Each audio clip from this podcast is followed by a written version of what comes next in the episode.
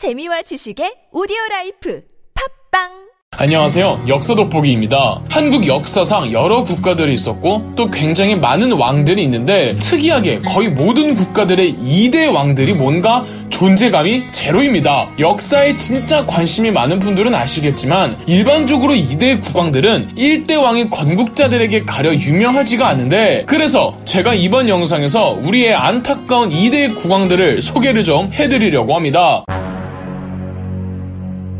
먼저 고구려입니다. 고구려의 2대 왕은 건국자 주몽의 유일한 아들 유리입니다. 그나마 유리왕은 한국의 역대 2대 왕들 중 제일 유명하죠. 어, 주몽은 원래 부여 사람이죠. 부여 탈출하는 게 위험해서 그랬는지 주몽은 자기 아내와 복중의 아이를 부여에 냅두고 부여를 탈출합니다. 탈출할 때 아내에게 부서진 칼의 일부를 주었고 나중에 아이가 크면 자기가 이 칼의 일부를 숨겨둘 테니 그걸 찾아서 자기를 찾으러 오라고 합니다. 그냥 주면 되지 왜 또 숨기는 건지 모르겠지만 여하튼 그렇게 태어난 아이가 유리입니다. 유리는 숨겨둔 칼의 일부를 찾아 부여를 탈출해 고구려로 들어왔고 당시 왕이었던 주몽은 자기 칼과 유리의 칼을 맞춰보고는 자기 아들이 맞다며 크게 기뻐합니다. 자 그런데 유리의 등장에 껄끄러운 사람들이 생기니 바로 고구려의 첫 왕비이자 주몽의 아내였던 소선호였습니다. 유리는 소선호의 아들이 아니잖아요. 이 소선호에겐 이미 비류와 온조라는 두 아들이 있었습니다. 그런데 소선호가 과부였기 때문에 비류와 온조는 주몽의 아들들이 아니었습니다. 왕의 아들은 아니지만 왕비의 아들이기 때문에 비류 정도는 주몽의 뒤를 이을 수가 있었는데 느닷없이 왕의 친아들이 나타난 겁니다. 교훈이 훈훈해야 하는 신화에선 주몽 눈치를 챈 소선호가 조용히 자기 두 아들들을 데리고 고구려를 이탈했다고 하는데 설마 빙다리 핫바지 마냥 모든 걸 내려놓고 고구려를 나왔겠습니까? 유리로 대표하는 부역의 세력과 소선호로 대표 하는 졸본 토착 세력 간의 경쟁에 있었을 테고 여기서 유리가 승리해 차기 왕으로 지목되었고 경쟁에 패배한 소선호의 졸본 토착 세력은 어, 남아봤자 좋은 꼴을 못 보게 되기 때문에 고구려를 나올 수밖에 없었던 거죠. 여하튼 이렇게 유리가 기원전 19년 고구려의 2대 왕이 됩니다. 비록 유리가 성공적으로 왕이 됐지만 엄연히 부여라는 외지 세력이기 때문에 정치적 기반이 다소 약했습니다. 그래서 유리가 안정적인 왕권을 위해 두 가지 방법을 씁니다. 첫 번째는 천도. 고구려는 주몽의 부여계와 졸본의 토착계가 연합해서 만든 국가라 첫 수도는 졸본이었습니다. 그런데 이 유리가 이 졸본 토착 세력과 경쟁해서 제꼈기 때문에 계속 졸본의 수도를 두고 있을 수가 없었습니다. 그래서 지금의 중국 지린성 지안이라고 이 압록강과 접하고 있는 방패 모양 땅이 있는데 어, 일명 국내성이라고 이곳에 수도를 옮깁니다. 400년 이후 장수왕이 수도를 평양으로 천도할 때까지 이 국내성이 고구려의 수도였죠. 유리의 두 번째 방법은 고구려 의 다른 유력 부족이었던 연노부 부족장의 딸과 결혼하는 거였죠. 비록 정치적인 결혼이었지만 유리와 아내 송씨 사이의 금슬이 상당히 좋았던 것 같아요. 문제는 이 송씨가 일찍 죽습니다. 그래서 유리는 화희와 치희라는 새 아내 둘을 더 들이는데 둘이 뭐 서로 질투하면서 죽이는 참사가 일어납니다. 유리는 모든 아내들을 내쳤고 일찍 죽은 사랑하는 이 첫 아내 송씨를 그리워하며 작 사한 노래가 바로 황조가입니다. 그리고 유리왕은 가정사도 좀 암담했는데 이 첫째 아들 도절태자는 일찍 죽고 둘째 아들 해명태자는 아버지 유리왕의 국내 성 촌도를 심각하게 반대하다가 어, 유리왕이 아들을 처형시키는 사태까지 벌어집니다. 이 때문에 고구려의 3대 왕은 유리의 세 번째 아들이 즉위했죠.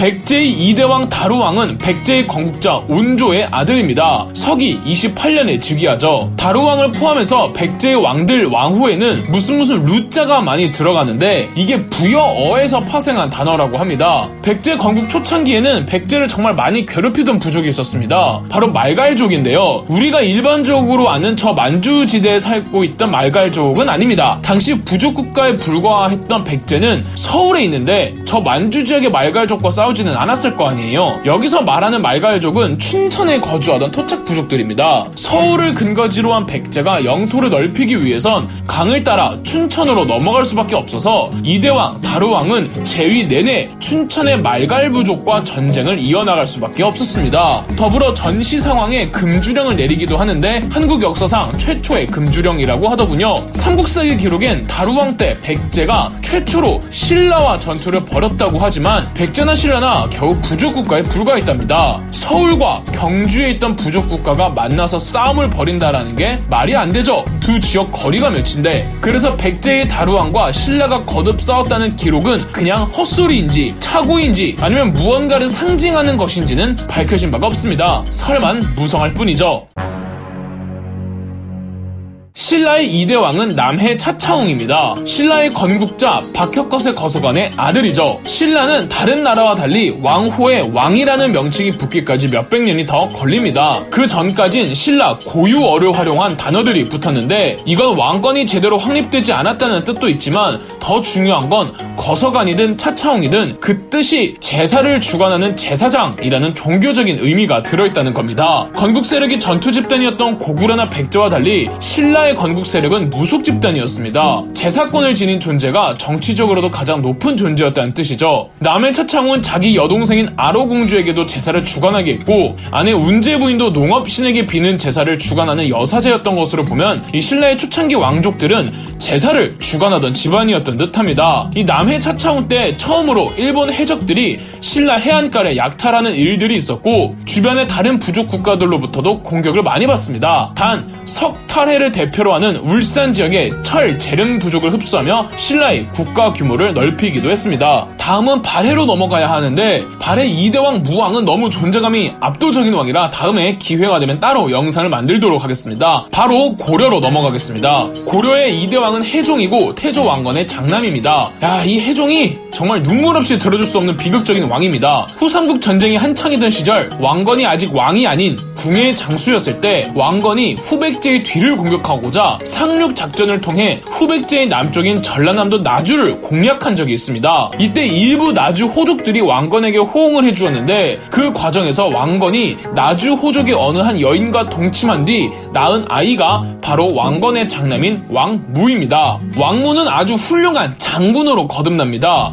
아버지 왕건이 고려를 건국한 이후에도 고려군 장교로 크게 활약했습니다. 동국통감회라는 역사책에는 왕무가 이 용력이 강해서 쇠도 구부릴 수 있었다라고 적혀 있으며 후백제와의 마지막 전투 1, 2천 전투에선 왕무가 직접 기병들을 이끌고 선봉장을 맡았습니다. 왕자가 전선 맨 앞에 있었던 거죠. 그리고 태조 왕건이 죽자 왕무가 2대 왕 해종으로 즉위합니다. 어, 단 해종에게 치명적인 단점이 있었으니 바로 외가 집안이었습니다. 해종의 엄마 쪽 집안이 정확히 어떤 집안인지는 모르겠으나 호족이 아닌 집안이거나 어, 호족이어도 매우 기반이 허약한 집안이었던 것으로 보입니다. 그러나 고려라는 국가는 엄밀히 말해서 신라 먹고 후백제를 멸망시켜서 한반도를 통일한 게 아니라 전국적으로 퍼져 있는 이 지역별 호족들을 모두 포섭하면서 마침내 통일을 한 케이스라 이 호족들을 아우를 수가 있어야 했습니다. 태조 왕건은 그래서 큰 지방 호족들의 경우 뭐 독립한다느니 반란을 일으킨다느니 이런 걱정을 하지 않기 위해서 그들 집안의 딸과 혼인을 열라야 됐습니다. 그래서 장남 해종을 제외하곤 다른 왕자들의 어머니 집안이 매우 빵빵했습니다. 해종 외가가 힘이 미약했다는 증거로 해종의 출생 관련한 설화가 있는데 이건 19금이라 그냥 넘어가겠습니다. 아시는 분은 댓글로 적어주세요. 자 그럼에도 태조 왕건은 장남을 차기 후계로 삼아야 한다는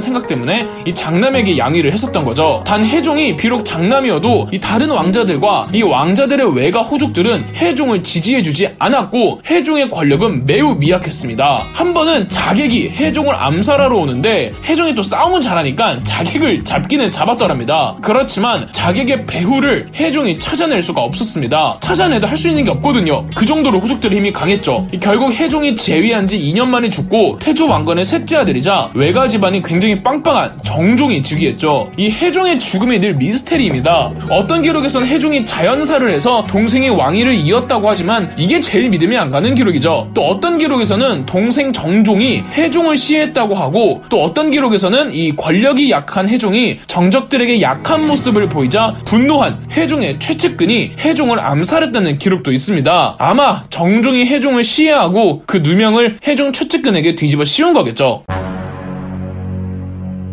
조선의 이대왕은 정종, 본명은 이방과 조선을 건국한 태조 이성계의 차남으로 아버지 따라 고려의 무장이었습니다. 무예도 출중했고 뭔가 고려 이대왕 해종과 좀 비슷하죠. 그런데 왜 장남이 아니라 차남이 이대왕이 됐을까요? 이성계의 장남 이방우는 고려 멸망에 반대했습니다. 그래서 아버지 이성계가 왕이 되겠다고 하자 세상을 등져버립니다. 어, 그래서 이 차남 이방과가 사실상 장남이었죠. 그래도 사실 이방과는 왕이 될 운명이 아니었습니다. 세자는 이성계의 막내 이방석이었거든요. 막내 이방 석이 다음 왕위를 잇는다는 사실을 받아들이기 힘들었던 다섯 번째 아들 그 유명한 이방원이 이른바 1차 왕자의 난이라는 쿠데타를 일으켜 동생 이방석을 죽여버립니다. 더불어 이방석의 지지자이자 아버지 태조 이성계의 오른팔 정도전도 죽여버리고요. 이 이방원은 그러고 본인이 바로 왕이 되면 좀 무한하니까 큰형 이방과를 다음 왕으로 추대한 겁니다. 이방과는 왕이 될 생각이 없었어요. 어, 이 정종이 이렇게 즉위하자 자기는 새로 천도한 한양이 싫다며 수도를 다시 고려의 수도였던 개 경으로 천도를 합니다. 그러곤 정치에 관심을 끈 채 운동과 격구라는 스포츠만 하며 살았습니다. 신하들이 이를 문제 삼기도 했지만 정종은 동생 이방원 눈치가 너무 보여서 적극적인 권력 욕심을 보일 수가 없었어요. 그런데 이 그러다가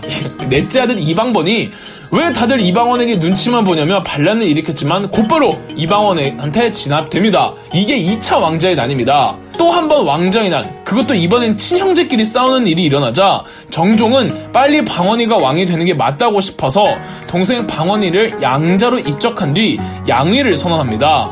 정말 다행인 게 정종에겐 아들이 없었어요. 있었으면 또 역사가 달라졌을지도 모르죠. 더불어 태종 이방원은 형 정종 이방과와 사이가 굉장히 훈훈했습니다. 둘이 뭐 춤도 같이 추고 늙어서도 서로에게 선물을 주고받으며 사이좋게 지냈죠. 정종은 자기 조카 세종대왕이 즉위하고 1년 후 사망합니다. 어, 정종은 처음엔 공식적인 왕으로 인정받지 못했습니다. 그래서 조선의 2대 왕이 태종 이방원이었으나 나중에 조선 후기 숙중 때에 비로소 정종으로 조선의 2대 왕으로 인정받습니다. 자, 이렇게 한국 역사에 존재감 없는 2대 왕들을 다루었는데 존재감은 없어도 2대 왕들의 사연들도 나름 들어줄만 했죠? 그럼 역사 돋보기였습니다. 영상 재미있으셨다면 구독과 좋아요, 알림 설정까지 해주시면 감사드리겠습니다.